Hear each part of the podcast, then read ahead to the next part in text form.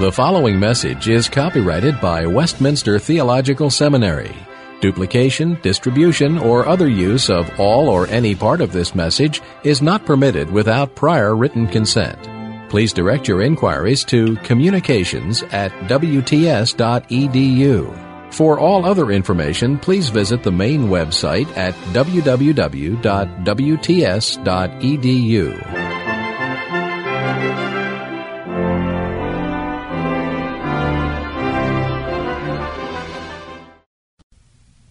It is a privilege to be back again with you, and I look forward to this time with you. I want to say just a word of explanation as to what I'm going to try to do.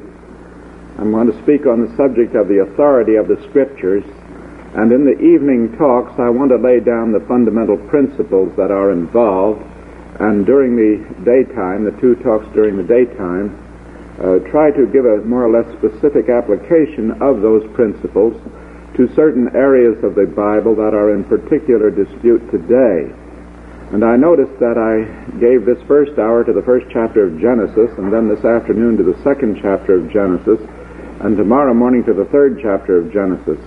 But the more I've been thinking about that, the more I realize it's just about impossible to do anything with the first chapter of Genesis in 1 hour. We have been at it at seminary now all semester, and I haven't been able to get out of the first chapter of Genesis yet.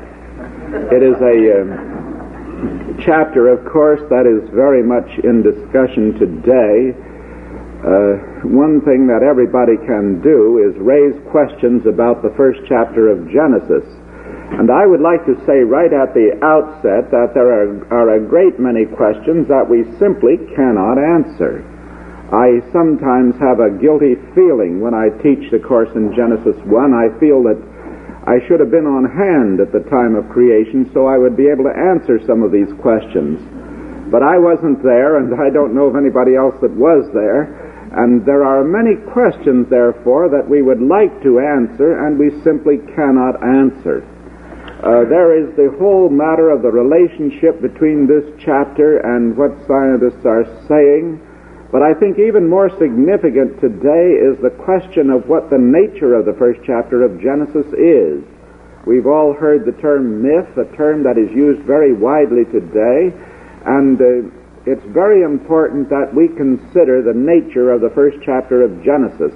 And it's that question with which I would like to deal a bit this morning, and then very frankly, if I find that we haven't finished in time, unless you raise some strong objection, it might be well if we just go ahead with this afternoon also. Now, that will get us out of schedule as far as the lectures are concerned, but I'll try to say something on all of the announced topics.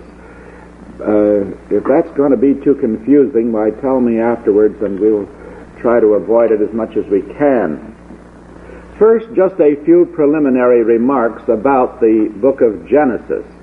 I want to make the obvious remark that the first chapter of Genesis, just as well as everything else in Genesis, is a portion of the Holy Scriptures.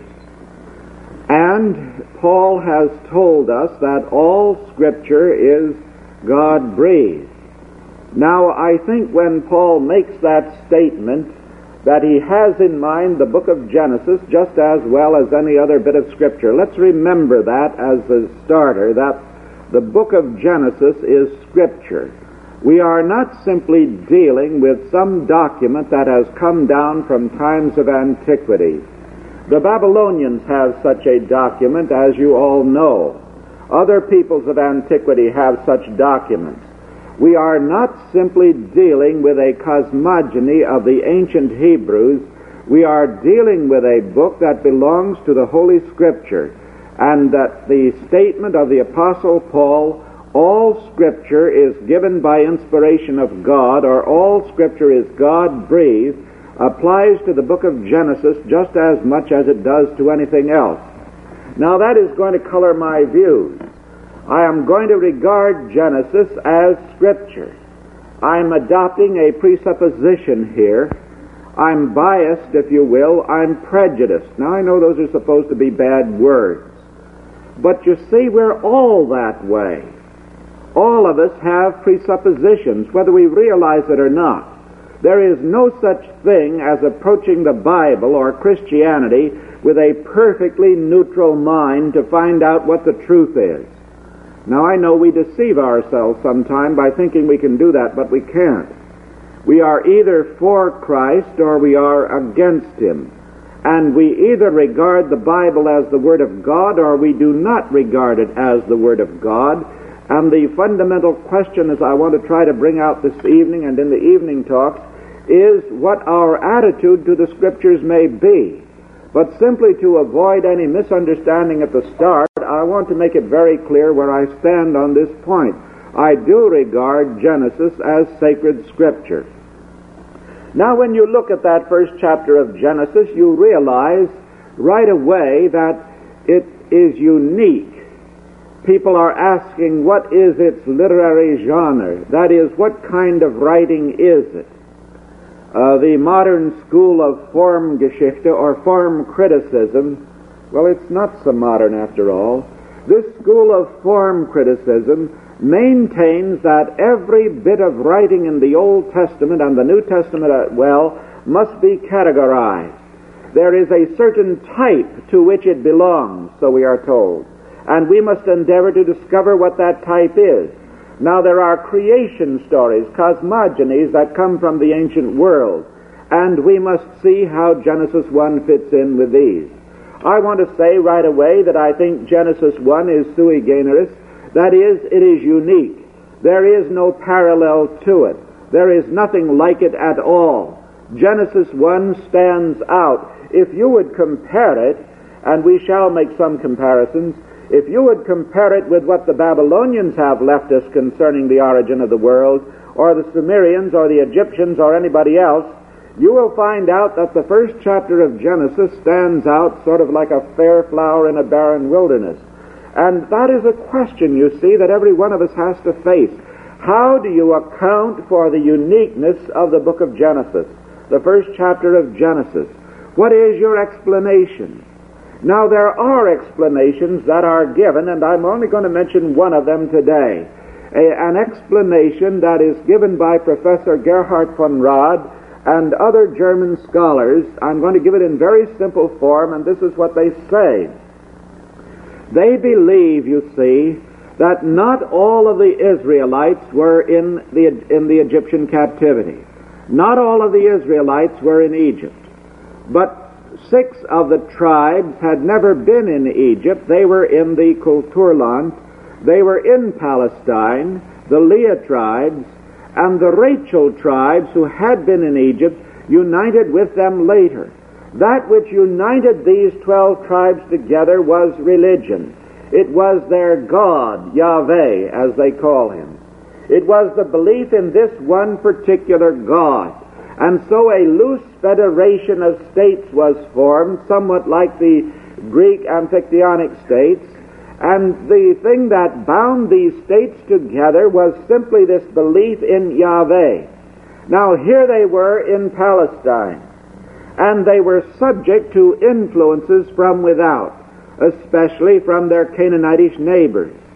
Now, the Canaanites were polytheists, and the Canaanites had a nature worship, and there was great danger that this would be taken over by the Israelites, and the distinctiveness of the Israelites would be destroyed. But there were priests of the Yahweh congregations, to use one of Dr. von Rad's terms. There were priests of these Yahweh congregations who saw to it that polytheistic elements would be rejected in anything that was taken over from the Canaanites. And so, among other things, you have an account of creation. It goes back to Mesopotamia originally and is mediated through the Canaanites. And as it was taken over by these Israelitish groups, as the years passed, the priests more and more purified it. They cut out from it, excised from it, any polytheistic accretions until finally you have the first chapter of Genesis. That first chapter of Genesis is an amalgam of 2 basic accounts, what is called a Tatbericht and a Einwortbericht, an account of action, a deed account, and a word account. Now the deed account is, and it was so, and God divided, and the earth brought forth, and so on. The word account is, and God said, let there be light. These two basic accounts were amalgamated with the result that what we have today in the first chapter of Genesis is not at all a revelation of God, which was written down by Moses, but rather the so-called priestly document of creation. Now, I realize full well that is a very sketchy account of that view. That is one explanation of the first chapter of Genesis. That explanation does not explain. It is not a satisfactory account of the reason why the Hebrews could come up with something like this.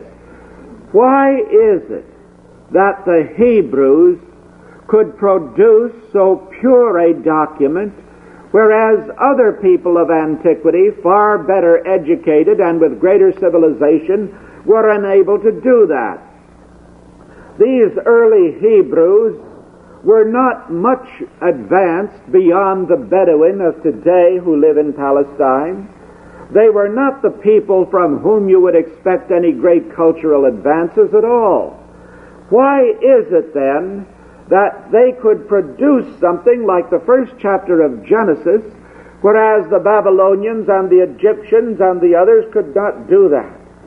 Whereas even Ovid in the Metamorphoses, which is a highly developed work, could come up with nothing better than the polytheism that characterizes that work. What is the explanation for that? Now, I do not think that these modern German explanations explain anything. They are theories, and that's all that they are. But they really leave us with this question: how do you explain the first chapter of Genesis? And my friends, I think that our best apologetic is an offensive, that we must take the offensive. Now, I don't mean that we must be offensive. It's easy enough for us to do that. And I fear that sometimes we do that in our defense of Christianity. But we have every right to challenge the unbelieving thought of the modern day. And when unbelieving thought comes up with explanations of the phenomena of the Bible, it is our duty to challenge that thought with some of the questions that we can raise. And this surely is an important question. How do you explain the uniqueness of this first chapter of Genesis? Now, the chapter begins, as you know, with a general statement to the effect that God created the heaven and the earth. You will notice that the account is told in terms of what we may call fiat and fulfillment.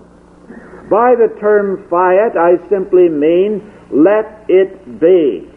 And so you read throughout the chapter, and God said, let there be light, and God said, let there be an expanse, and God said, let the waters be gathered together unto one place, and so on. This fiat is completed by a fulfillment, and the fulfillment is expressed in such terms as, and there was light, and God divided between the waters, and the earth caused to go forth the grass, and so on. And then quite often you find added the statement, and it was so, as though to point out the ease with which God could accomplish these things. The first chapter of Genesis then tells the account of creation in terms of what we may call fiat and fulfillment. And this is really unique. Now, I am well aware that in some Sumerian documents there are statements that seem to suggest a fiat, but there is really nothing that is comparable to what you have in the first chapter of Genesis. And notice this manner of statement for the creation.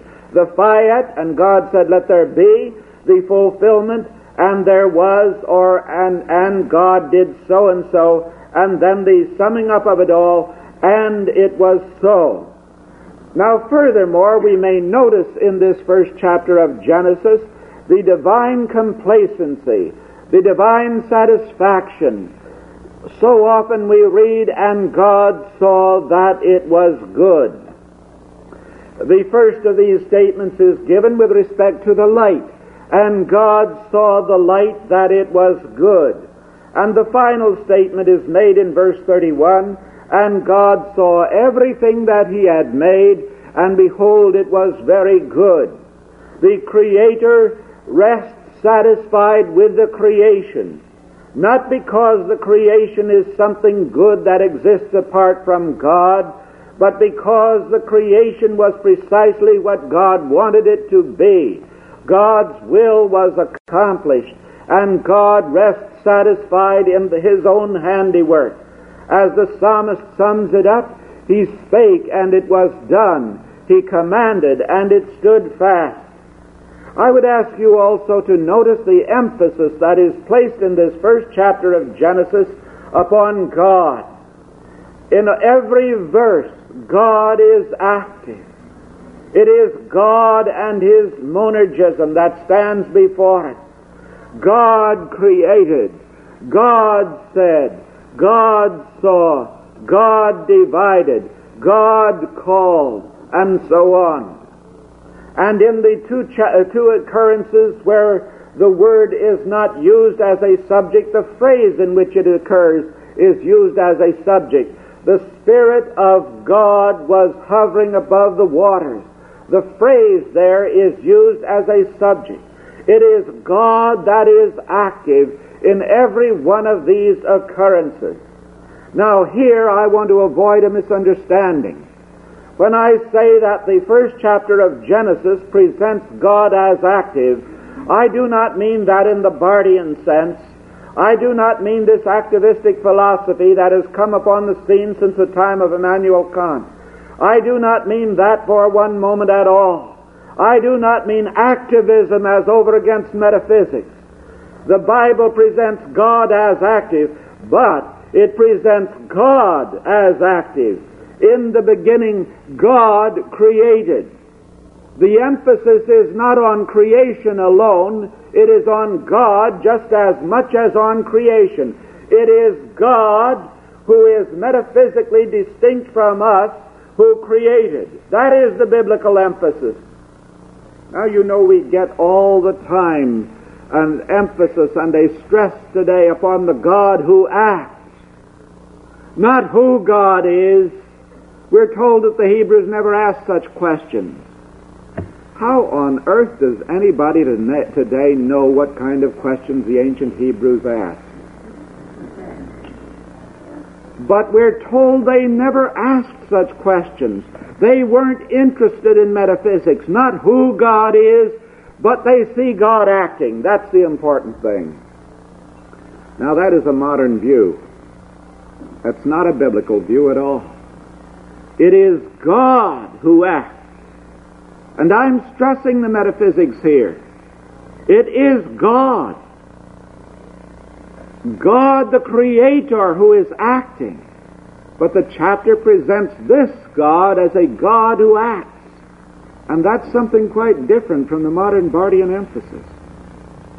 And that's what we have in this first chapter of Genesis. Now the creation is told in what we may call paragraphs or strophes, I don't care what language we use, each one described as a day. And there are 6 of these days in the first chapter of Genesis, and then on the 7th day, mentioned in the 2nd chapter of Genesis, God ceases from his work. Now in order that we may understand this a little bit more clearly, we must first of all consider the relationship in which the first verse of Genesis stands to the remaining part of the chapter. If you pick up the King James Version, you read the simple declaration, "In the beginning God created the heaven and the earth."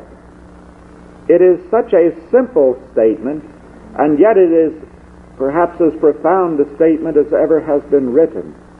But if you will notice certain modern translations of the Bible, you will find that they begin quite differently.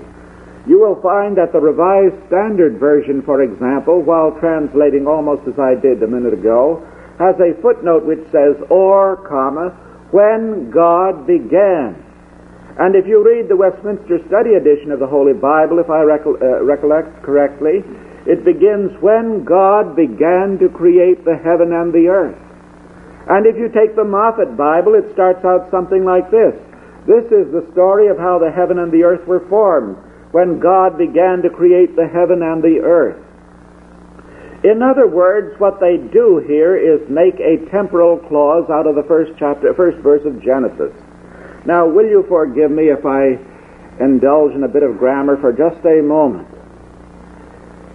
If you begin and translate this way, when God began to create the heaven and the earth, parenthesis, now the earth was desolation and waste, and darkness was upon the face of the abyss, and the Spirit of God was hovering over the waters, then God said, let there be light. What you have is a long, involved statement consisting of a dependent clause, a parenthesis, and a main or independent clause. Now, a dependent clause is simply a clause that requires a further statement to complete its meaning. You and I might say, when I got up this morning, the sun was shining. That's a complete statement. But if you say, when I got up this morning, and then stop, you've left it hanging in the air. That is a dependent clause, a temporal dependent clause. It is dependent, you see, upon a further statement to complete its meaning. When I got up this morning alone isn't sufficient. You're expecting a statement about some condition existing at the time when you got up. And so if you say, when I got up this morning the sun was shining, why, you have given a full statement. Now, on the other hand, if you take the statement the sun was shining, that is a unit complete in itself. It requires nothing further to complete its meaning. So there are those, you see, who would render the first verse of Genesis as a dependent temporal clause, when God began to create the heaven and the earth. Now that is not complete. It requires a further statement to complete its meaning, and that further statement is found in verse 3, then God said, let there be light. That is an independent statement, and grammatically that is can stand alone.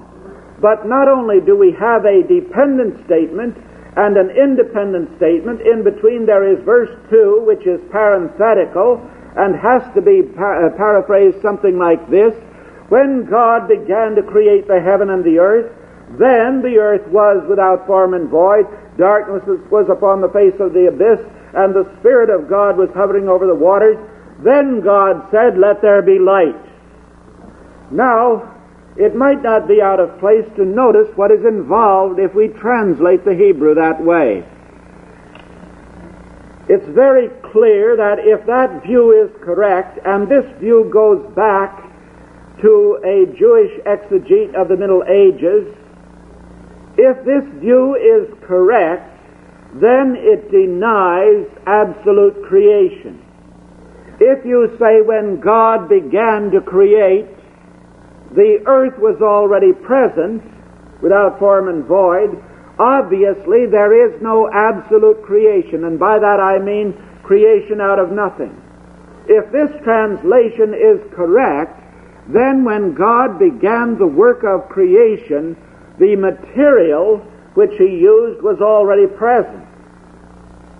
And that is what results from this translation.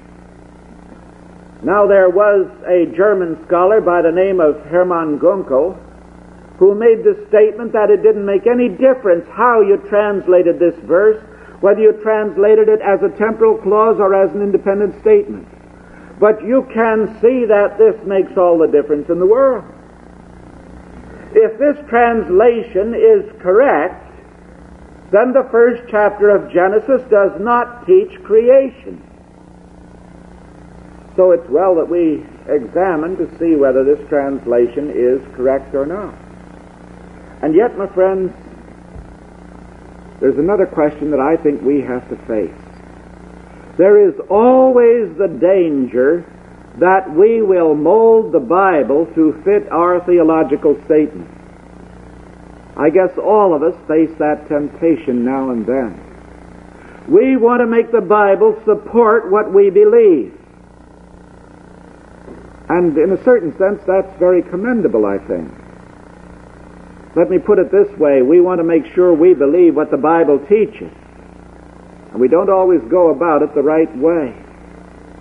But the Bible is not to be manipulated so that it will support our theological position. Our theological position must be manipulated so that it will support what the Bible teaches. And that is why a theologian, and every Christian must be a theologian, every Christian must constantly examine his belief to see if what he believes is really what the Bible teaches. That's the way we have to proceed. Now, if the Bible does not teach creation, well, we have to let it go at that. It's not honest exegesis to force the Bible to say what we want it to say. I've simply been pointing out the consequences of what this view involves. But now we must go a little further and ask, what actually does the Bible teach?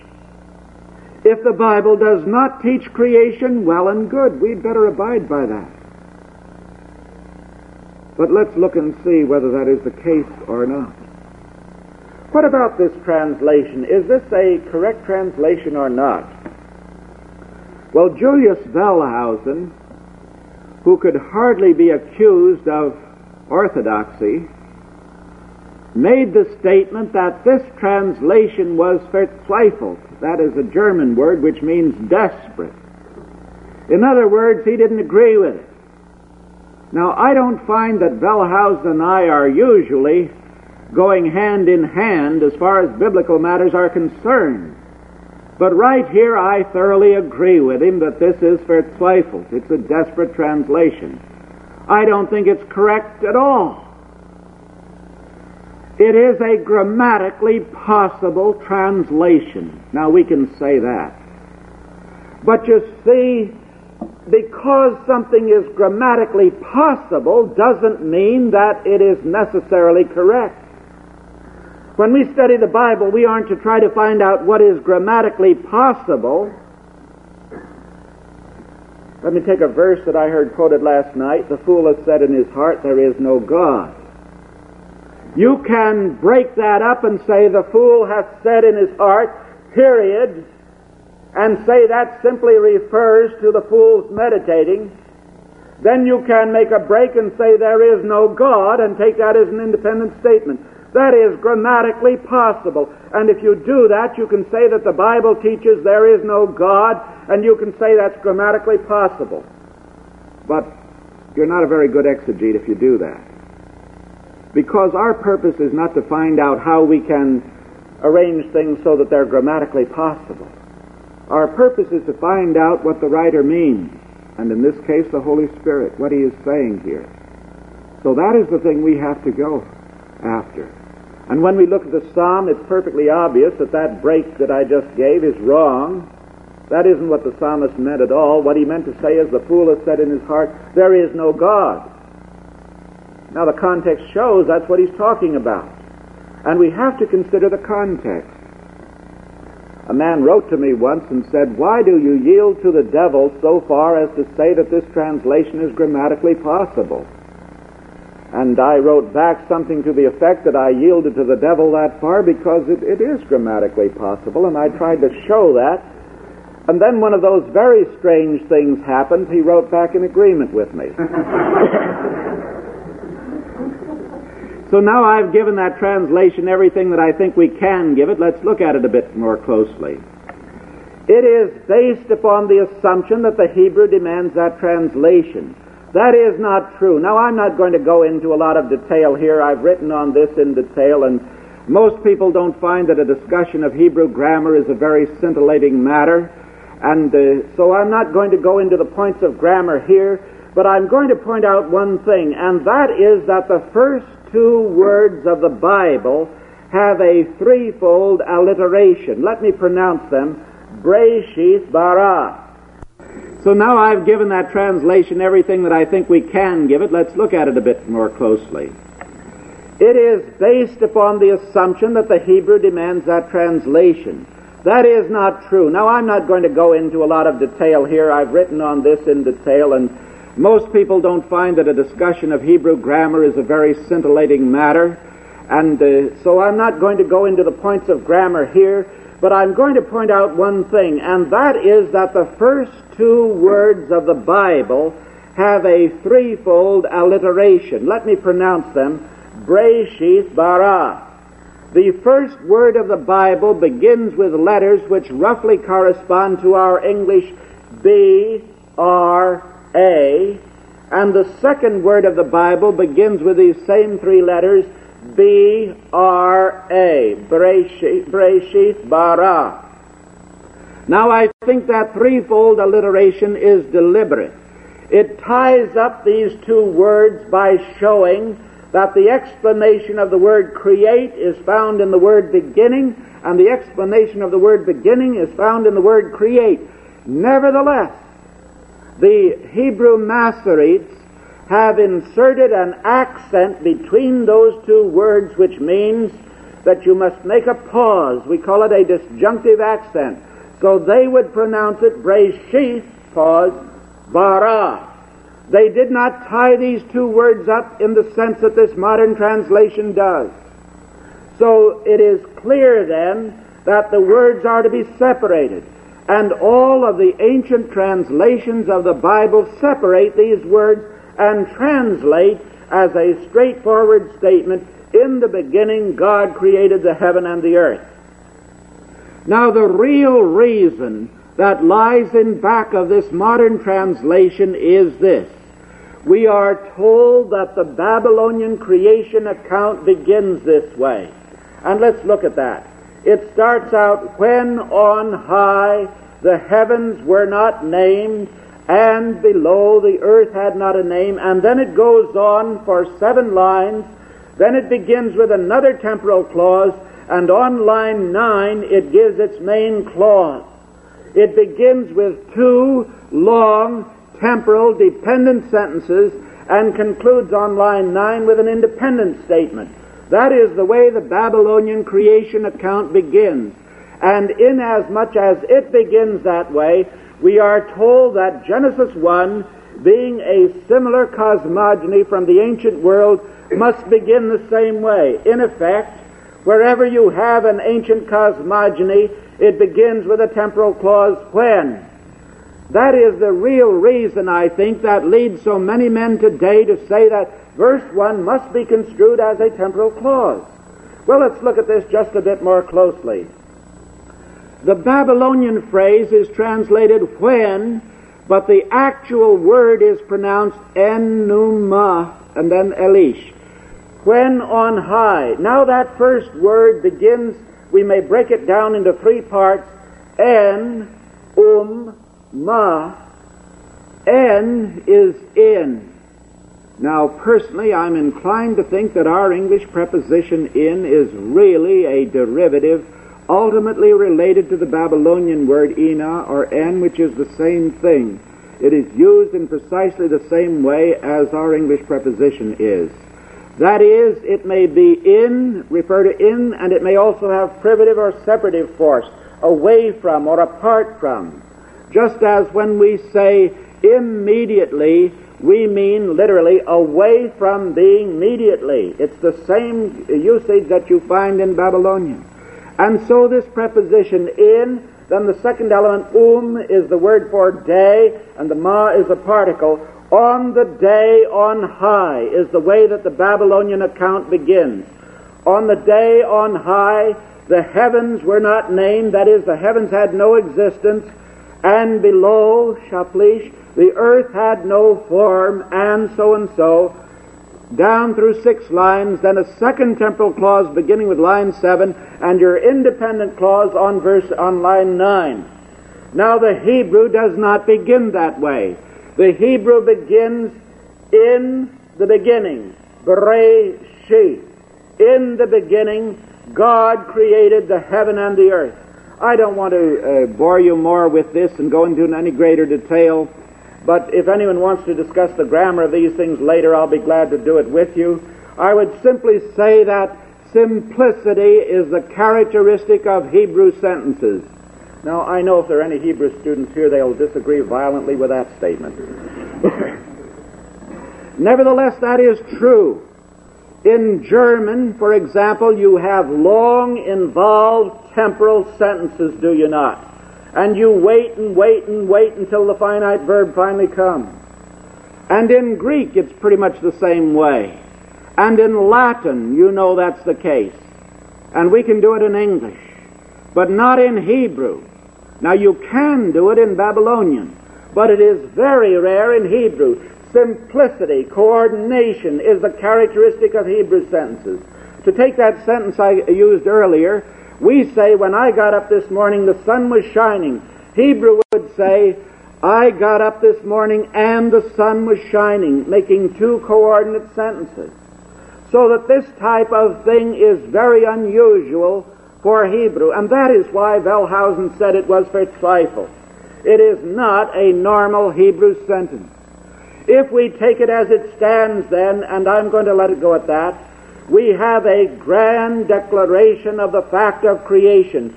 In the beginning God created. Now the word beginning, of course, is a relative term. The very term beginning must imply a beginning of something. Surely it's a relative term. And because of that, some say it only refers to the beginning of human history that we see unfolded round about us. But the content of Breshit is given to us by the word bara, create, and vice versa.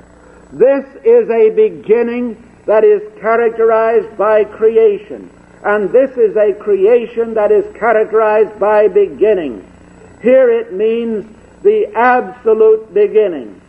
Now, it's not only conservative scholars who maintain that, but I think that is the generally accepted view today.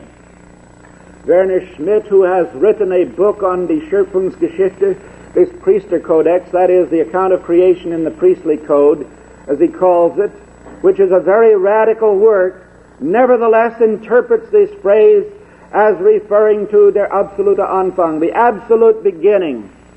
And when I was in Leipzig, I heard Professor Carl Elliger expound this verse in the same way. It refers to the absolute beginning.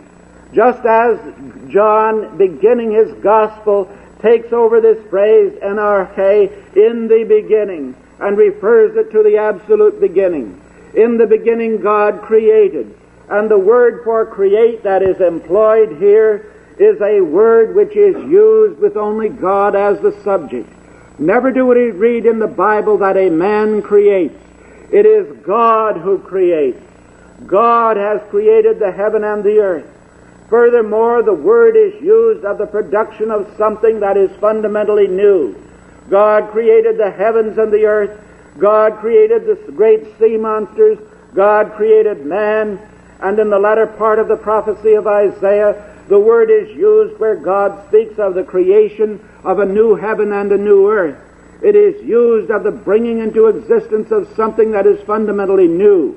Furthermore, if a material is ever employed in the creation, that material is never mentioned.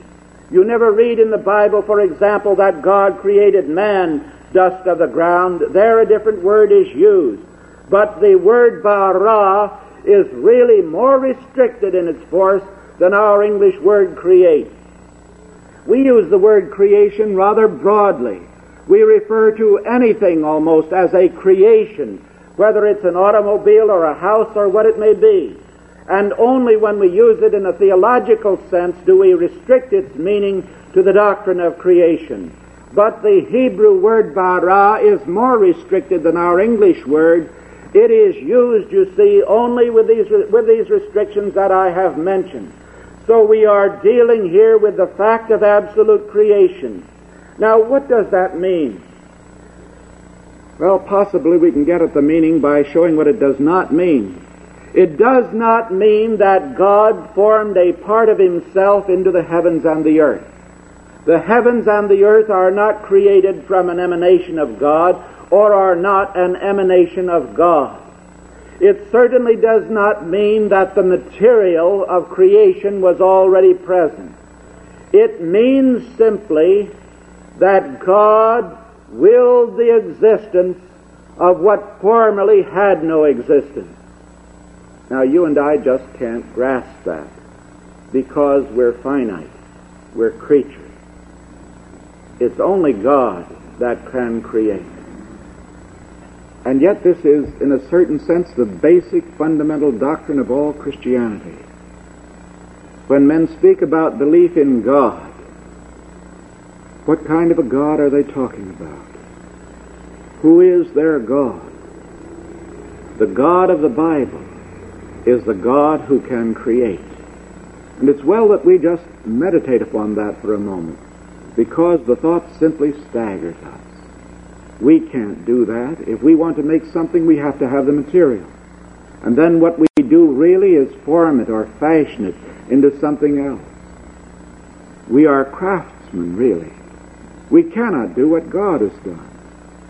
But Almighty God has simply willed that things come to pass, that they spring into existence, and they spring into existence. And we can only believe that because we trust God. We have faith in Him. We do not know how it is possible. We cannot explain it. There are no analogies that really explain it. But we must believe that. Otherwise, whatever God we believe in is simply a part of the world process. He is part of that process in which we find ourselves engulfed. And if that is so, He is not a God that can help us. If He is only a little bigger than we are, if He is only a big brother and nothing more than that, if He is only a part of the whole, then we're all in it together, God and you and I. And then there are no standards. There is no absolute. It's every man for himself. And all of these modern philosophies and ideas that are being spread today, new morality, new theology, and so on, all of it is perfectly all right if God is only a part of the world process. If He is, it doesn't matter whether He's dead or whether He's alive. He can't help us. Let us live for the moment. Let us live for our enjoyment. There is no absolute. There is no standard of morality. For all changes, Pantare, all things flow, all things change. And what may be right today may be wrong tomorrow. And let me somehow get through life the best I can. And what else have you got? The Bible doesn't teach that. The Bible is telling us that God has created all things. And that, my friends, is why there is meaning in life. And that is why there are absolute standards that change not. And that is why it is wrong to tell a lie today, and it is always wrong to tell a lie. It is wrong to steal. It is wrong to kill today. It always has been and always will be wrong. For God tells us what is right and what is wrong. And that's why there's meaning in life. That's why you and I, who believe in this God, can very well say that our chief reason for existence is to glorify Him and to enjoy Him forever. I threw in a little Presbyterian theology there, but I think every Christian agrees with that. If this God is the Creator, why, we are to live for His glory. He created the heavens and the earth. And notice that phrase. It simply means all things, and in particular the earth. The word heavens here in this first verse of Genesis simply means all things apart from the earth. God created all things, and in particular the earth. Now the little conjunction there singles out this object. We have an example of this in the first verse of Isaiah. This is said to be the vision which Isaiah saw concerning Judah and Jerusalem. That is, concerning Judah and in particular Jerusalem. And so God created the heaven and in particular the earth. If the Bible had been written on Mars, suppose there are people living on Mars, I think it would have said God created the heavens and Mars. But it's and the earth, because the Bible is a practical book. And the Bible is dealing with this earth. And from now on it is going to concern itself with this earth, and everything will be judged from the standpoint of this earth. And so the second verse takes it right up. And the earth. That's what we're concerned with. I would say then that the first verse of Genesis is a general, comprehensive statement of the fact of creation. That is not found in the Babylonian account or in any other account of antiquity. It comes to us only in this first chapter of Genesis. Now I want to go very rapidly through some of the remainder of the chapter. We have just a few moments left. And say that I believe the detailed account begins with the second verse and that it concludes with the 31st verse, and that there is a contrast between verse 2 and verse 31, the contrast that we can call chaos and cosmos, that chaos simply refers to the original unformed state of the earth, and cosmos, the well-finished universe. Now here I find myself in agreement with Dr. von Rad, because he has brought this out rather forcefully in his commentary on Genesis, and I think this is a correct analysis of the form of these verses. But when I say that verse 2 is chaos, I want to guard against misconceptions. When you and I say something is chaos, we mean it's topsy-turvy. It's just all out of order. That is not what I mean. I think Milton may perhaps have influenced us all a great deal here by his Paradise Lost. But the Greek word chaos simply refers to the original unformed state of the earth. And so here in verse 2, where it says, Now the earth was desolation and waste, and darkness was upon the face of the abyss, and the Spirit of God was hovering over the waters. Then God said, Let there be light. That threefold description you see that we have is simply a description of the unformed earth. At that time, man could not have lived upon it. Now, this does not mean at all that it was in any sense evil. This is a threefold description, and grammatically we are to construe this with the verb in verse 3, God said, Let there be light, which simply means that this threefold condition was in existence at the time when God said, Let there be light. And I think we have every reason to assume that this is the way the earth came from the hands of the Creator, that this threefold condition had existed from the point of absolute creation until the time when God said, Let there be light. How long a time was that? No man knows. Now, I'm not going to say anything in particular about the restitution theory, which implies that there was a judgment of the original earth, that it was ruined, and that the remainder of the chapter is account of a recreation. I do not think that can be supported from the Scripture at all, and I'm going to pass by it because there are other questions that I think that are more important that we should be dealing with. First of all, then, these statements in verse 2, the earth was desolation and waste, darkness was upon the face of the abyss, and the Spirit of God was hovering over the water. Now, Karl Barth says, this is not a description of a previous condition of the earth. He says, if it is such a description, then you are faced with a dilemma. Either the earth came into this condition because God created it that way, or it came into this condition independently. He says it did not come into this condition because God created it this way, because this is an evil condition. Now, Barth, in his interpretation of this chapter, bases his exegetical remarks, as far as I am able to discern, upon the commentary of another German scholar, Walter Zimmerli.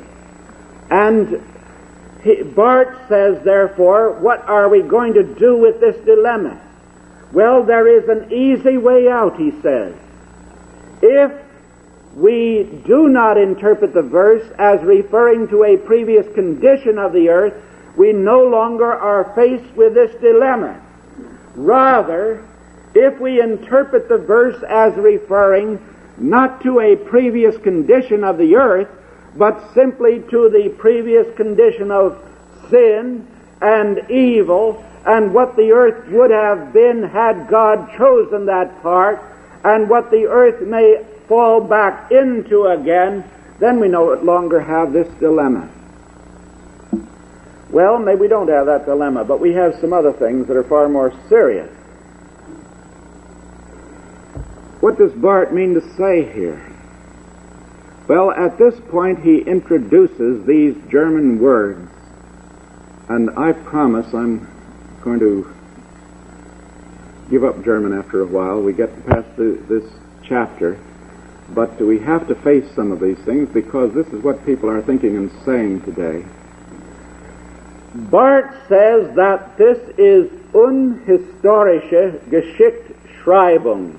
Well, that clears it up, doesn't it? Now, what do we mean by all of that? Well, most languages, except English, have two words for history. I don't know why we don't. Don't anybody start a second one. One's enough for us. The German has Geschichte, and the word simply means history, just as our English word history does. You can say, eine Geschichte des deutschen Volks, a history of the German people. And that's perfectly all right. But they have another word which is pronounced various ways depending upon who's pronouncing it. I mean what American scholars pronouncing it. Historie or Historia. And Dutch, I think, has those two words, which I won't try to pronounce.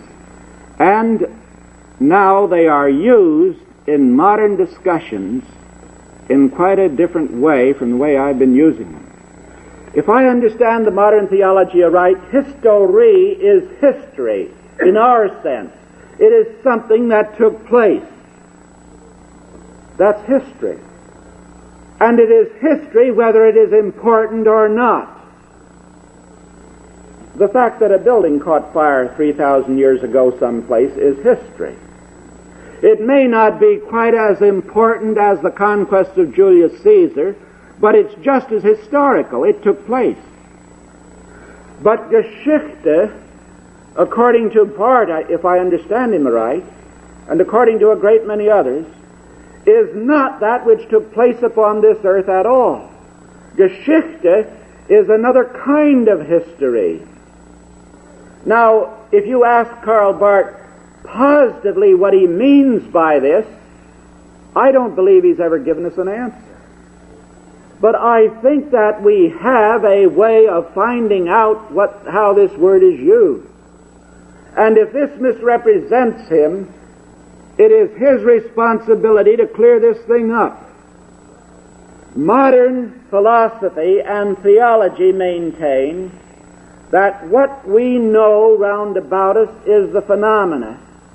We learn of it through our senses. But this is not the real thing. This is not the real pulpit. This is wood. I know of it through my senses. But out there in the noumenal realm is the Ding an sich, the thing in itself, the real thing. There is where God is. And about that out there we can know nothing. And the realm of Geschichte is that thing out there. That is why, my friends, when Neo-Orthodox theology says, I believe in the resurrection of Christ, or I believe in the virgin birth of Christ, I am not impressed, because they do not believe that the resurrection and the virgin birth were historie, but Geschichte. They are out there. The United Presbyterian Church in the United States is about to adopt a confession of faith called the Proposed Confession of 1967. And it involves the substitution of this modern religion for Christianity. Now here is how it does it. And I say this by way of illustration at this point because this is essential that we understand the modern approach to Genesis 1. It speaks of God's reconciling act. Now, you and I as Christians believe in God's reconciling act. And you and I know what that was. It was when the Lord Jesus Christ died on the cross of Calvary and He satisfied the justice of God by the shedding of His precious blood. That has reconciled the offended Father to His people so that He may justly forgive them of their sins and we glory in the substitutionary atonement because of what Christ has done. The Bible says plenty about that, does it not? But now this confession tells us that God's reconciling act is a truth hid in the depths of God's love beyond the reach of theory. And that is saying exactly the same thing as if you were to say it is in the noumenal. It is in Geschichte. Call it the depths of God's love, if you will. If it is beyond the reach of theory, that means we can't say anything about it.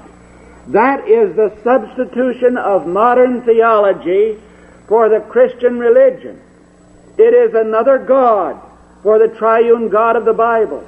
For you and I can know the triune God, and we can say all about Him that He has revealed concerning Himself. You and I do know the reconciling act of God, and we can say all about that God has revealed to us. But here is a great church having a new religion imposed upon it. And the average minister in the church doesn't seem to have the faintest idea of what is taking place. It is a tragedy. But this is what modern theology is.